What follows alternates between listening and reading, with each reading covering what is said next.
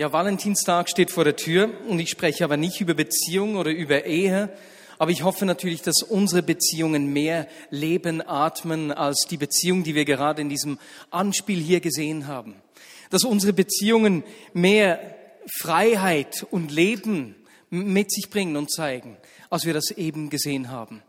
Und wer wünscht sich das nicht, ein, ein, ein Leben, das richtig gesättigt ist? Beziehung zu Menschen und zu Gott, die, die eben von dieser, die Fülle, die Freiheit atmen. Ich hatte diese Woche eine Begegnung, als ich mich auf die Predigt vorbereitet habe. Ich war im Kornhaus und da bin ich ins Gespräch gekommen mit einem Mann, der seit einigen Wochen regelmäßig zu uns kommt. Seit einigen Wochen heißt sehr wahrscheinlich seit zweieinhalb, drei Wochen. Ich war zweieinhalb Wochen in den USA, habe ihn noch nicht gesehen, aber man hat mir gesagt, dass er schon seit Wochen kommen würde. Und so bin ich ins Gespräch gekommen mit diesem Mann. Und das hat mich echt getroffen. Er hat mir von seinen zerbrochenen Beziehungen erzählt. Er hat mir von seinen Schmerzen und Ängsten erzählt, von Scham und Schuldgefühlen, von seinem Vater, der früh gestorben ist. Und einfach dieses Gespräch, das hat einige Stunden gedauert, das hat mich echt getroffen. Und mitten im Gespräch haben wir gemerkt, ein Teil der Geschichte ist mir etwas bekannt vorgekommen.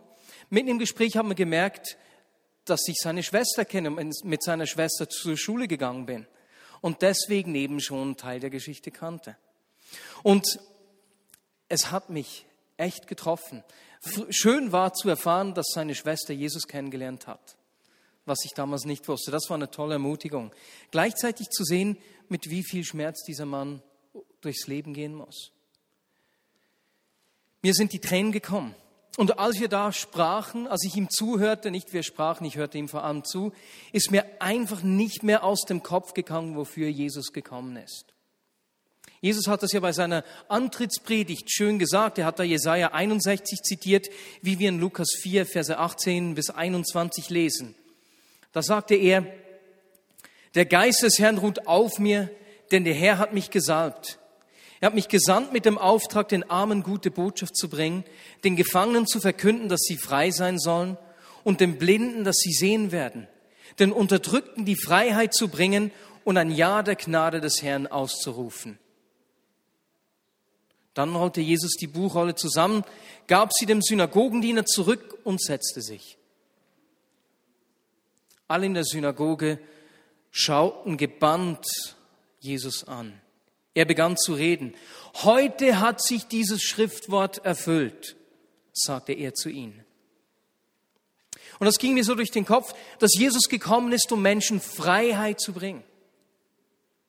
Gute Botschaft. Leben in Fülle. Und wenn wir uns wir so kurz vor dem Valentinstag versuchen, das mit einem Bild zu beschreiben, dann ist das wohl so wie mit einer Blume, die lange kein Wasser mehr gesehen hat, ne?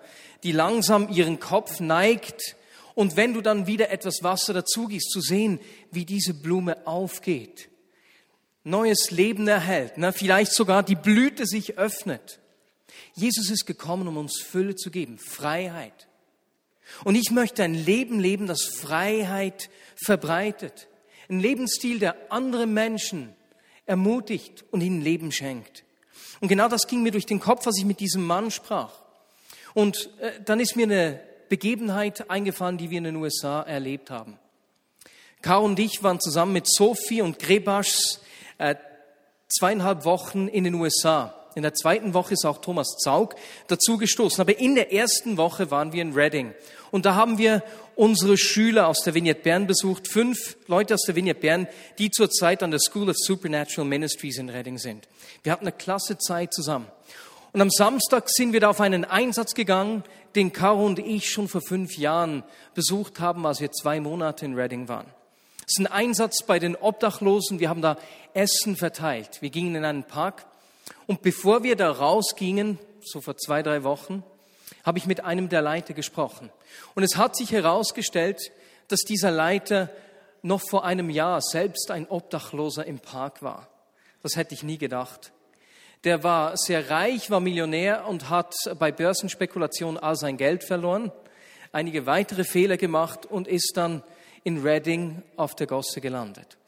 Hat Drogen konsumiert, Crystal Meth und vor einem Jahr bei so einem Einsatz hatte er einfach eine Begegnung mit Gott.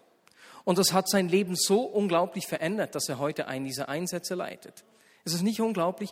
Gott, Jesus ist Mensch geworden, dass Menschen Veränderung erleben können, dass Menschen Freiheit erleben können.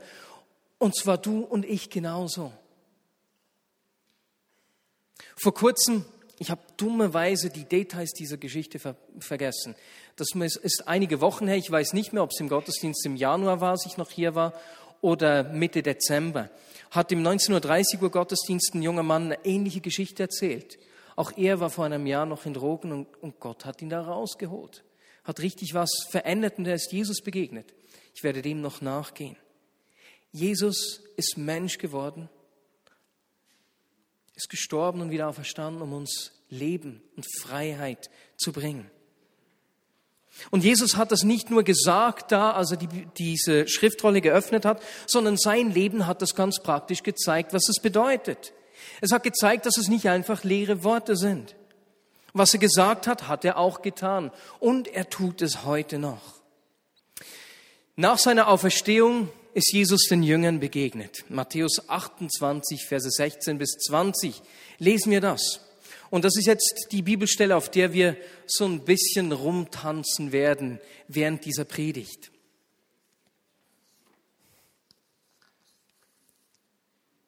Wir lesen da, die elf Jünger gingen nach Galiläa auf den Berg, den Jesus für die Begegnung mit ihnen bestimmt hatte.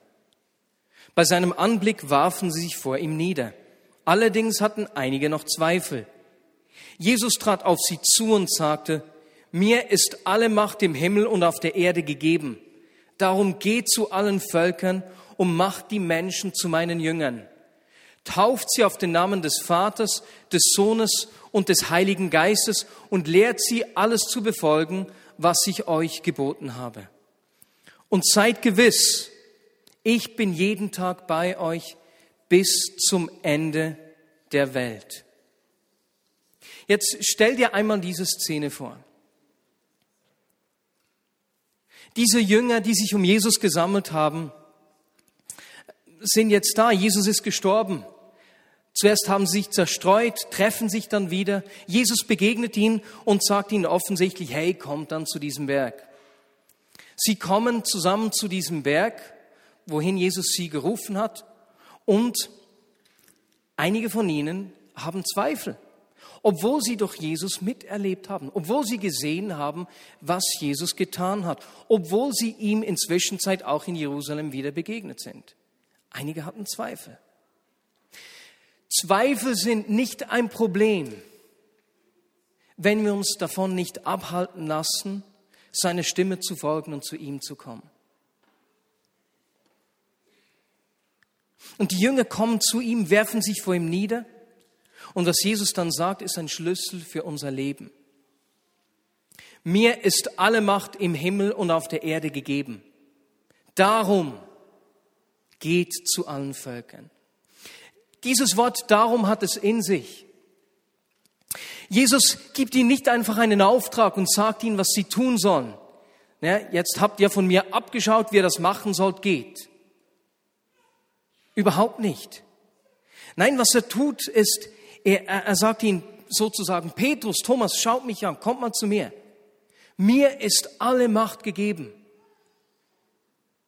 Christa, Oma, mir ist alle Macht gegeben. Und ich kann mir vorstellen, wie da diese, sagen wir Thomas, ich bin ziemlich sicher, dass er da auch mit Thomas gesprochen hat, äh, geantwortet hat oder gedacht hat, nun, ich kann ja noch verstehen, dass ihm alle Macht im Himmel gegeben ist. Ne? Ist ja logisch, im Himmel, da geschieht der Wille Gottes. Aber auf der Erde, schau mich an. Ja, aber Jesus, ich habe gedacht, dass du das Reich Gottes auf Erde sichtbar machen würdest und jetzt bist du gestorben. Das ist ja der Grund, weswegen ich zweifle.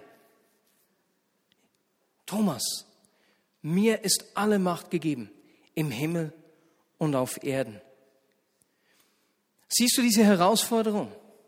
Jesus nimmt den Blick der Jünger und richtet ihn auf sich und sagt, hey Leute, ich gebe euch einen Startpunkt. Mir ist alle Macht gegeben. Macht, Exousia bedeutet so viel wie, ich habe alle Autorität oder auch anders gesagt, das Recht, die Erlaubnis, Macht auszuüben und gleichzeitig, ich habe auch die Fähigkeit, diese Kraft, diese Macht durchzusetzen.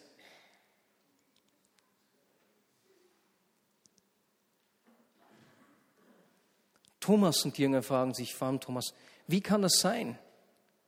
Wie kann er alle Macht, alle Macht auf der Himmel und auf Erde haben? Was für die Jünger eine Herausforderung war, ist es für uns sehr häufig auch. Auch wenn wir sehen, dass die Jünger im Nachhinein rückblickend verstanden haben, um was es geht. Wenn wir die Apostelgeschichte lesen, sehen wir, wie bei ihnen, in Schweizerdeutsch würden wir sagen, 20 geht ist, wie sie verstanden haben. Und wir wissen heute auch, dass Jesus durch seinen Tod die Prophetie aus Jesaja 53 erfüllt hat, wo wir lesen, er nahm unsere Krankheiten auf sich und trug unsere Schmerzen. Und wir dachten, er wäre von Gott geächtet, geschlagen und erniedrigt. Doch wegen unserer Vergehen wurde er durchbohrt, wegen unserer Übertretungen zerschlagen. Er wurde gestraft, damit wir Frieden haben. Durch seine Wunden wurden wir geheilt. Wir alle gingen in die Irre wie Schafe. Jeder ging seinen eigenen Weg. Doch ihn ließ der Herr die Schuld von uns allen treffen. Durch seinen Tod hat Jesus den Erlösungsplan realisiert, den Erlösungsplan Gottes. Und ich stelle mir so vor, wie, wie Jesus sagt, Thomas, zweifle nicht, es musste so geschehen. Durch meinen Tod habe ich den, die Kraft der Sünde und des Todes besiegt. Mir ist alle Macht im Himmel und auf der Erde gegeben. Der Feind ist besiegt. Die entscheidende Schlacht ist geschlagen. Es ist vollbracht. Und weil der Sieg mir ist, geht ihr jetzt. Weil ich alle Macht habe im Himmel und auf der Erde, geht in alle Völker. Sein Sieg ist unser Ausgangspunkt. Und ich weiß nicht, wie es dir geht. Aber ich stelle in meinem Leben fest, beispielsweise wenn ich äh, so Begegnungen habe wie mit diesem Mann ähm, äh, in der letzten Woche, dass es wie einen Kampf, so eine Spannung in mir gibt. Manchmal scheint es, als würden Not, Krankheit, Schmerzen so laut schreien und mir weismachen, dass Ungerechtigkeit, die Kraft von schlechten Gewohnheiten oder von Verhaltensmustern, von Sünde und Krankheit viel größer ist als die Kraft von Jesus in mir. Und je mehr ich diesen Stimmen Raum gebe, desto passiver werde ich. Ja, klar könnte Gott eingreifen, aber vielleicht, vielleicht will er ja nicht oder vielleicht nicht bei mir. Und ich stelle fest, wie oft ich oder wir solchen Lügen auf den Leim gehen. Und weißt du, ich kann die Spannung nicht auflösen und ich will die Spannung nicht auflösen, weswegen Personen manchmal Veränderungen erleben und manchmal nicht, weswegen einige geheilt werden, andere nicht, weswegen sich einige Menschen Jesus zuwenden, andere nicht. Ich habe auf viele Dinge keine Antwort. Aber es gibt etwas, das ich genauso wenig will und kann. Ich will es nicht zulassen, dass ich oder wir passiv werden und uns von diesen Lügen einlullen lassen. Mir ist alle Macht gegeben im Himmel und auf der Erde. Darum geht. In Amerika bin ich an allen drei Orten, wo wir waren, in Reading, in Cincinnati und Columbus, wo wir die beiden größten Vineyards besucht haben, Menschen begegnet, die in den Anfängen der Vineyard in Anaheim waren. Menschen, die von John Wimber, dem Gründer der Vineyard-Bewegung, inspiriert und geprägt worden sind. Und ich habe mich, ja, man sieht übrigens hier vorne auf dem Bild Benner Müller und Martin Bühlmann neben John Wimber, ne, alle noch ein bisschen jünger. Und John Wimber hat Ende der 70er Jahren einfach empfunden, ich möchte diese Dinge leben, die in der Bibel stehen. Auch all das, was mit Kraft zu tun hat. Und hat begonnen, über Heilung zu predigen. Es war eine Zeit, in der weite Teile der Christenheit nicht geglaubt haben, dass Gott heute noch spricht, dass Gott heute noch heilt. Und John Wimber hat über, über Heilung gepredigt, monatelang, und es ist nichts geschehen. So, dass sie am Punkt waren als Leitungsteam, wo sie zusammen am Boden geweint haben und John hat sich entschieden, ich werde nie wieder über Heilung predigen. Es war ein ganz anderes Umfeld als heute. Und als er sich dann entschieden hat, nicht mehr über Heilung zu predigen, hat ihn Gott in der kommenden Woche, in der folgenden Woche ermahnt und hat zu ihm gesagt, Don't preach your experience, preach my word. Predige nicht, was dir deine Erfahrung sagt, sondern predige mein Wort. Und weißt was geschehen ist? Einige Zeit später, einige Wochen später, haben sie eine erste Heilung erlebt, die eine richtige Welle ausgelöst hat, die dazu geführt hat, dass heute auch konservative Gemeinden offen sind für das Wirken, das Reden Gottes. Das ist eine Revolution geschehen. Das ist nicht unglaublich. Nicht zu Unrecht bezeichnen namhafte Leiter der anglikanischen Kirche John Wimber als Reformator. Mir ist alle Macht gegeben im Himmel und auf der Erde. Darum geht zu allen Völkern und macht die Menschen zu meinen Jüngern. Sein Sieg ist mein Ausgangspunkt. Und ich bin entschieden, immer wieder mich selbst daran zu erinnern, um mein Leben von diesem Ausgangspunkt her zu leben. Ich will wie er Menschen Freiheit und Leben bringen, gute Botschaft sein. Und das hat Auswirkungen darauf, wie ich über mich denke, wie ich mit Menschen umgehe, wie ich mit meinen eigenen Fehlern umgehe, mit Fehlern und Verletzungen, die mir andere Menschen zufügen und mit Not und Schmerzen von Menschen generell. Ich will mich brauchen lassen, um seinen Sieg sichtbar zu machen und den Menschen gute Botschaft und Freiheit zu bringen. In diesen zweieinhalb Wochen in den Vereinigten Staaten haben wir in diesen drei Gemeinden einige Dinge gesehen, die uns in diese Richtung inspiriert haben. Gute Botschaft zu sein, Freiheit zu bringen. So gerade dieses Thema Freiheit hat uns in der ersten Woche in Reading echt auch äh, getroffen. Da, da ist eine Gemeindekultur, die richtig Freiheit ausstrahlt. Würdest du auch sagen, Elian? David Grebasch hat nach dem ersten Tag gesagt, dass es da wie eine richtig spürbare Freude am Miteinander gegeben hat. Sogar noch stärker hat er gesagt, dass wie eine Freude am nächsten spürbar war, ganz im Stile von, wenn du nicht da wärst, dann würde etwas fehlen. Freiheit hat viel damit zu tun, wie wir miteinander umgehen. Das Geheimnis, das Sie da entdeckt haben, das nennen Sie Kultur der Ehre. Etwas, was dem Einzelnen Mehrwert gibt. Denn so eine, eine wertschätzende Umgebung gibt Sicherheit. Und dort, wo ich mich sicher fühle, kann ich mich öffnen für Menschen und für Gott. Es ist vielleicht so, wie wenn, wenn wir ein neues Lied hören, dann fühlen wir uns nicht so frei mitzusingen. Aber wenn wir ein Lied durch und durch kennen, wissen, wann es wie genau gespielt wird, wann welcher Einsatz kommt, dann singe ich lauthals mit. Ich fühle mich sicher, das öffnet mich. Genauso ist es auch in Beziehungen. Und diese Freiheit ist, ist da so spürbar. Wir kamen hin und ah, ah, es war so ein richtiges Aufatmen. Ich habe Bill Johnson äh, gefragt nach dieser Kultur der Ehre und ein kurzes Interview mit ihm gemacht. Und er sagte mir dazu, die Kultur der Ehre feiert, wer eine Person ist, ohne darüber zu stolpern, wer oder was sie nicht ist. Es ist mehr als einfach eine gute Haltung Menschen gegenüber zu halten und übersetzt sich dahin, dass Menschen frei werden. Freiheit. Und diese Freiheit äh, war spürbar und macht Menschen bereit, auf Risiken einzugehen. Und es war lustig in Reading, wie das aussehen kann. Wir sind natürlich miteinander auch shoppen gegangen Komischerweise wir beiden Männer, David und ich, während die Frauen uns beraten haben und selbst eigentlich nichts gekauft haben. David hat sich einen Frack gekauft, den man gestern am Benefizball bestaunen durfte. Den gleichen, wie ich vor fünf Jahren gekauft habe. Und so waren wir gestern im Zwillingslook da. Und als er in einem dieser Geschäfte am Einkaufen war, es war ein Sportartikelgeschäft, kam ein Angestellter auf ihn zu. und geht so auf ihn zu und weicht gleich wieder zurück. Wow, wow. Bittet ihn, sich zu setzen und beginnt über ihn zu prophezeien. Ein Verkäufer, jetzt stell dir mal einen Bären vor, du gehst in den Vaucher und da kommt eine Verkäuferin, die notabene eben von den Verkäufen auch lebt, die Provision kriegt, wie der Mann da auch, und beginnt positive Dinge über dir auszusprechen, die sie gar nicht wissen kann. Genau das ist da geschehen. So eine sichere Kultur bringt dich dazu, Dinge auszuprobieren.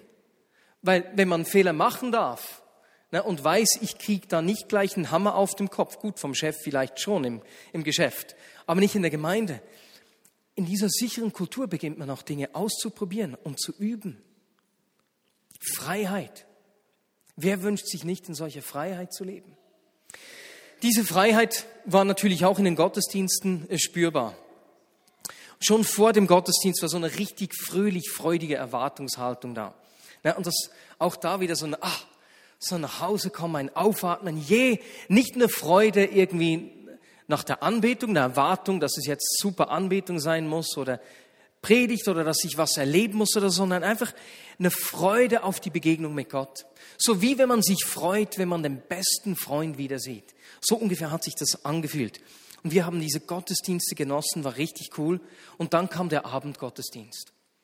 Und während wir im Abendgottesdienst am Anbeten waren, ist plötzlich etwas geschehen, das mich völlig überfordert hat. Ich möchte es mal so sagen. Und zwar hat sich einfach mitten in der Anbetung in der Luft eine Wolke aus Goldstaub gezeigt. Wie eine Explosion war die plötzlich da. Ich weiß nicht, ob man das gut sieht hier. Und ich wusste nicht, wie ich damit umgehen soll. Einfach aus dem Nichts.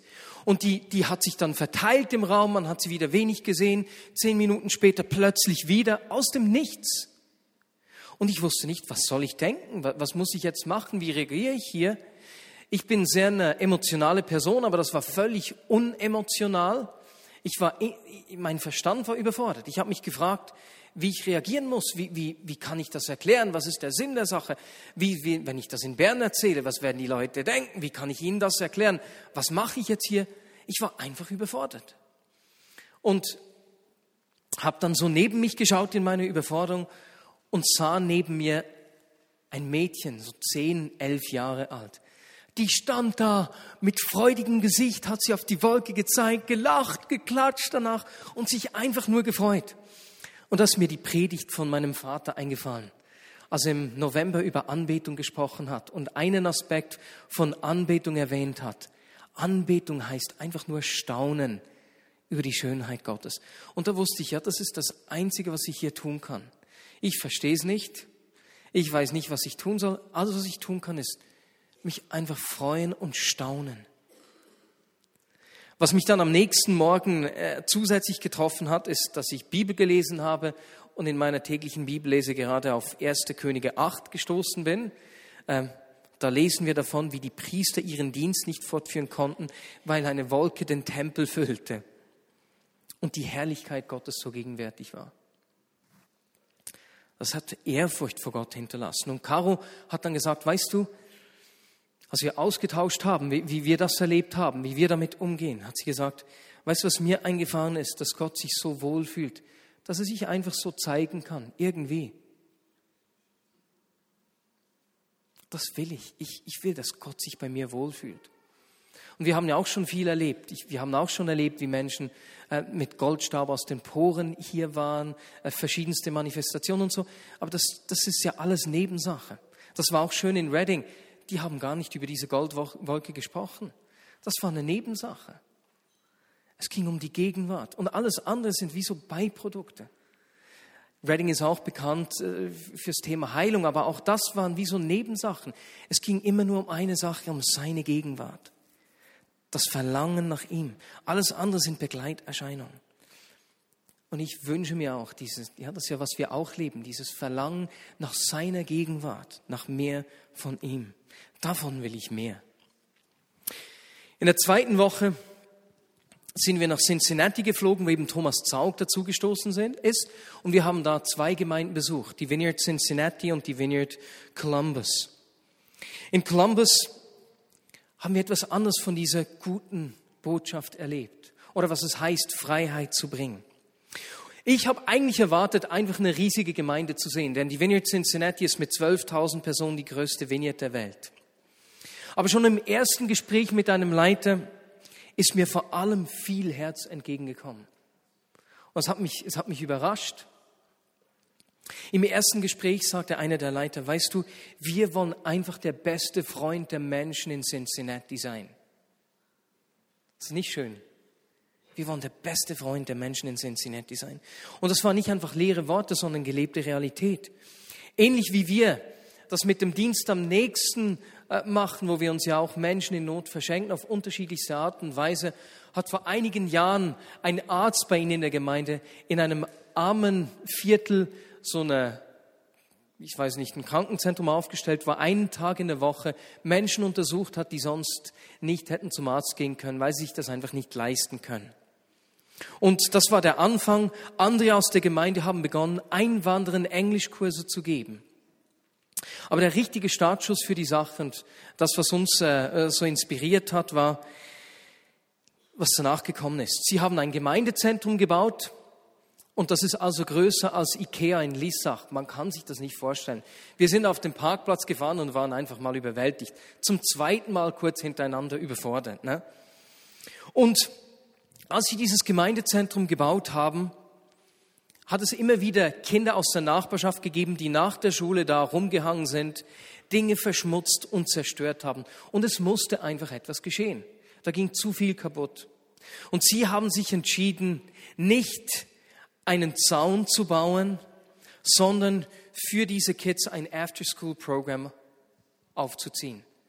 Also haben sie begonnen, am Abend nach der Schule in diesem Vineyard Community Center, das sie dann gebaut haben, einfach Nachhilfestunden zu geben. Und haben sich auch gesagt, wir wollen diesen Kindern, die, die finanziell in eher schwierigen Verhältnissen aufwachsen, auch die Möglichkeit geben, dass sie Musikunterricht besuchen können. Eltern wissen, wie teuer das ist. Dass sie Tanzstunden genießen können oder Malunterricht äh, nehmen können. Denn wenn sie nicht die Möglichkeit haben, die Schönheit Gottes auf diese Art und Weise zu erfahren, lernen sie einen wesentlichen Aspekt der Schönheit Gottes nicht kennen. Ist das nicht cool? Und einfach Leute aus der Gemeinde bieten diese Kurse an. Ist ja bei uns auch so. Wisst ihr, dass wir in der Zwischenzeit ähm, ich glaube, es sind 16 Lehrerinnen und Lehrer, die bei uns Deutschkurse anbieten und über 110 Menschen, die jede Woche Deutschkurse kriegen.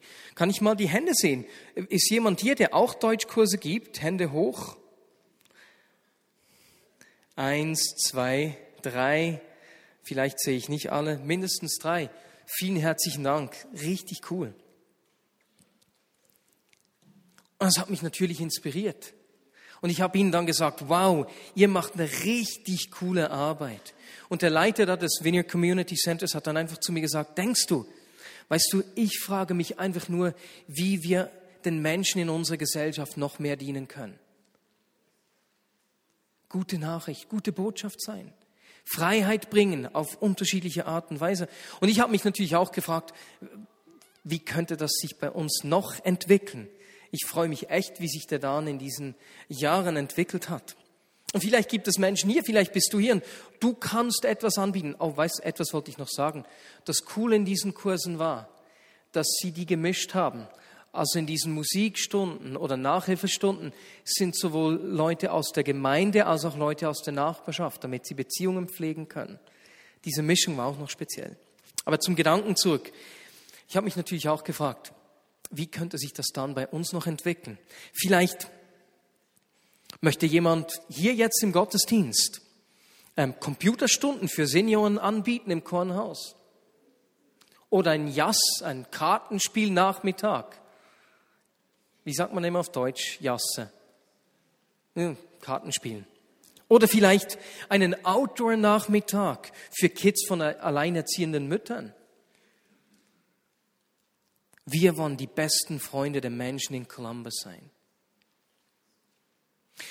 Die dritte Gemeinde, die wir besucht haben, war die Vineyard in Cincinnati. Und diese Gemeinde wollte ich schon seit mehr als zehn Jahren besuchen, seit die Leiter zuerst, mal, zuerst bei uns waren, in den 90er Jahren. Die Gemeinde, die haben sich zum Ziel gesetzt.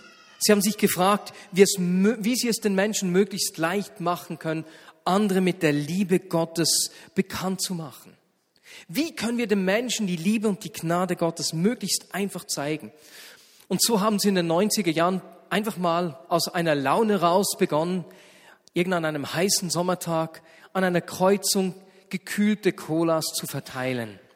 Servant Evangelism nennt sich das.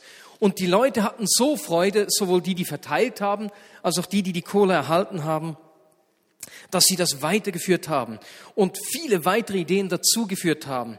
Sie haben die Gärten der Nachbarschaft gereinigt, haben Autos gewaschen oder bewusst Menschen, die nach ihnen Kaffee bestellt haben, den Kaffee bezahlt, äh, Süßigkeiten und andere Dinge verschenkt. Tausend Dinge. Small things done with great love will change the world, ist der Slogan, der auch über der Gemeinde schön auf dem Gebäude steht. Kleine Dinge mit viel Liebe getan verändern die Welt. Und als wir so diese, mit diesen Leitern gesprochen haben, ist uns dieses Herz für die Verlorenen so entgegengekommen. Gute Botschaft sein, Freiheit bringen, hat auch damit zu tun. Ein Herz für die Verlorenen zu haben. Und es hat sich auch gezeigt, eine der Frauen, die, die mit uns darüber gesprochen hat, die hat einfach zu weinen begonnen während dem Gespräch.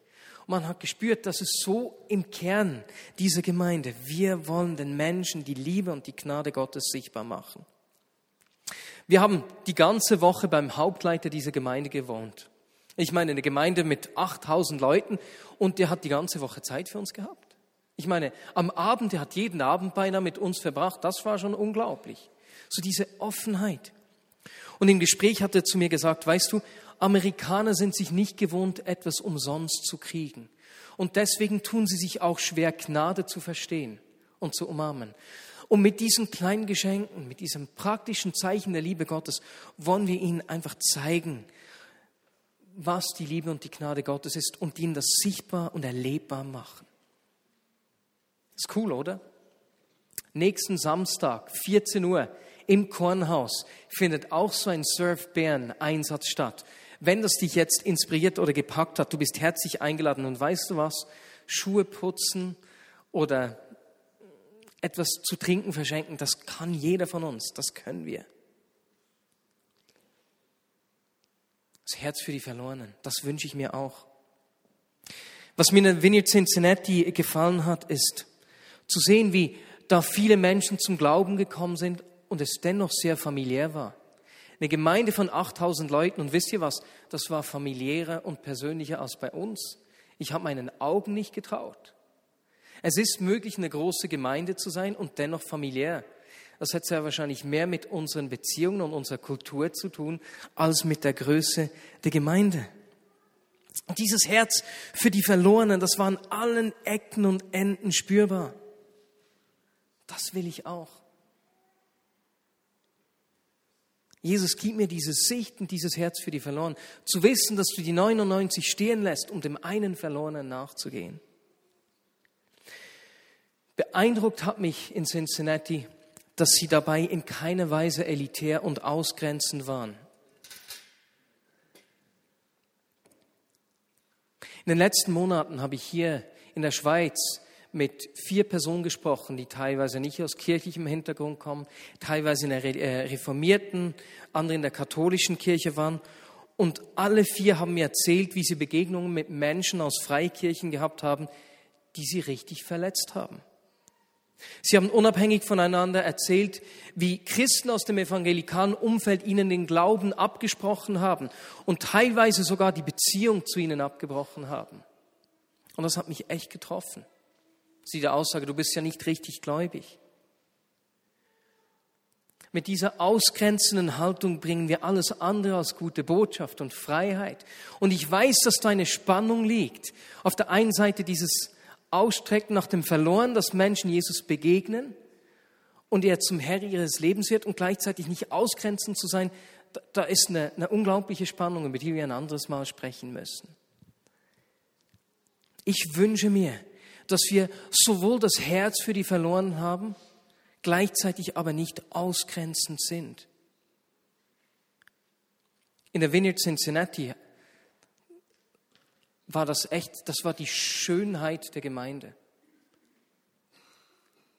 Etwas vom Schönsten, was wir da gesehen haben, ist die, die, unglaubliche Mischung zwischen arm und reich, zwischen Obdachlosen und Geschäftsleuten, schwarz und weiß, Menschen, die an ganz unterschiedlichen Orten im Leben stehen, auch in der Beziehung zu Jesus, nicht ausgrenzen. Dieses Verlangen, dieses Herz für die Verloren und dennoch überhaupt nicht ausgrenzen.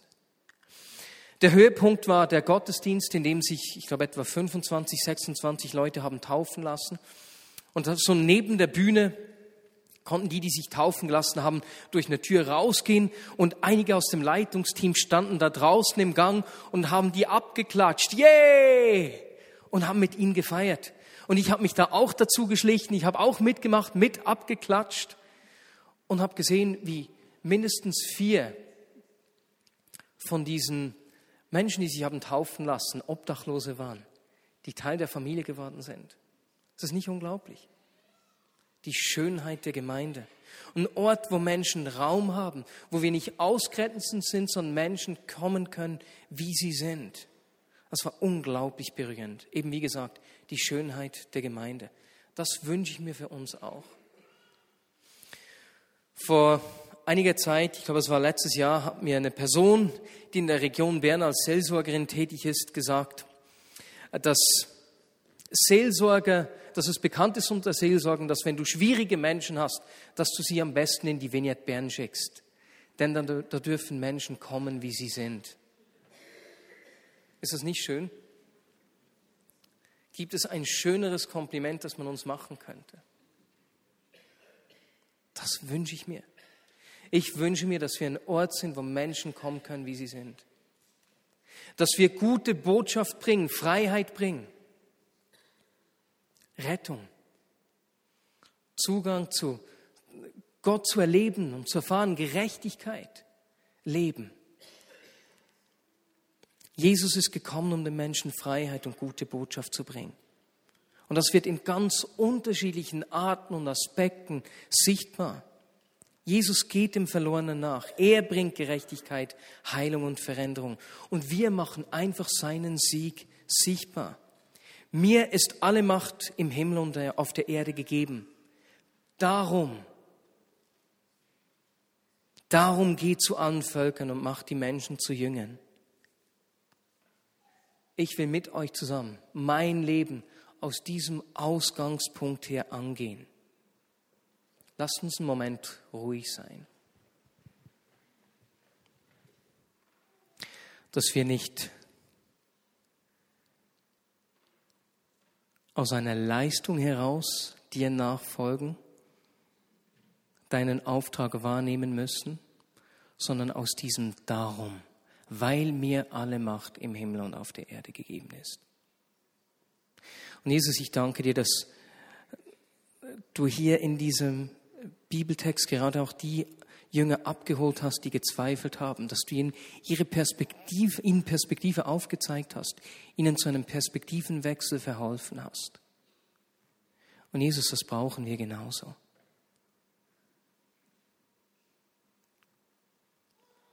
Und ich bitte dich einfach aufzustehen, wenn du sagst, hey, ich will mir diese Freiheit schenken lassen. Das ist ein sehr allgemeiner Aufruf jetzt hier. Und wir machen auch nicht eine große Gebetszeit danach, nur eine ganz kurze Sache. Wenn du sagst, hey, ich will selbst eintauchen in dieses Wissen, ihm ist alle Macht gegeben im Himmel und auf der Erde. Ich möchte selbst diese Freiheit der Leben, die er gibt, damit ich sie anderen weitergehen, weitergeben kann. Dann steh doch jetzt auf.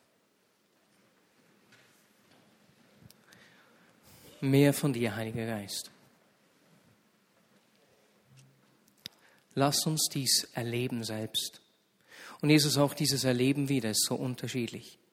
Bei den einen äußert es sich emotional, bei den anderen kommt Gedankenprozess ins Rollen. Jesus, dritte erinnerst du an Schmerzen und beginnst sie zu trösten. Heiliger Geist, mehr von dir. Mehr von dir. Schenk uns Perspektive.